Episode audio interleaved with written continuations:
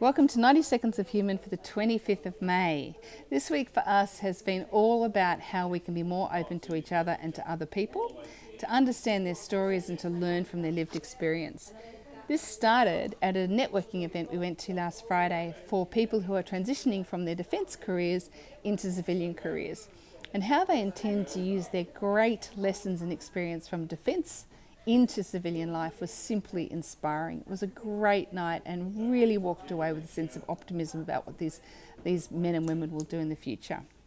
That led us to thinking about leadership. We often ask what is the difference between the great leaders and the also ran leaders. Now, the what of leadership, the how of leadership, these are both very teachable, and there's lots of great schools and places you can learn that.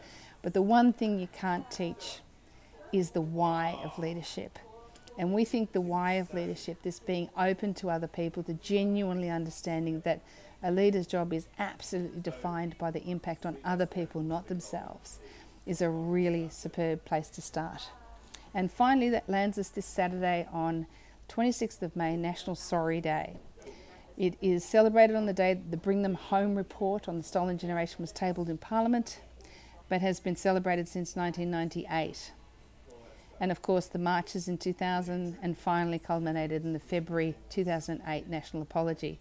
It is a very sombre day in our history, but equally it should be a day that we celebrate that the community at large, all of us, finally understood that there were people in our own community that needed their stories heard and understood, deeply appreciated, and we needed to all lean in to saying sorry. I'll leave you with that thought. Have a great week. That's a big mwah from us.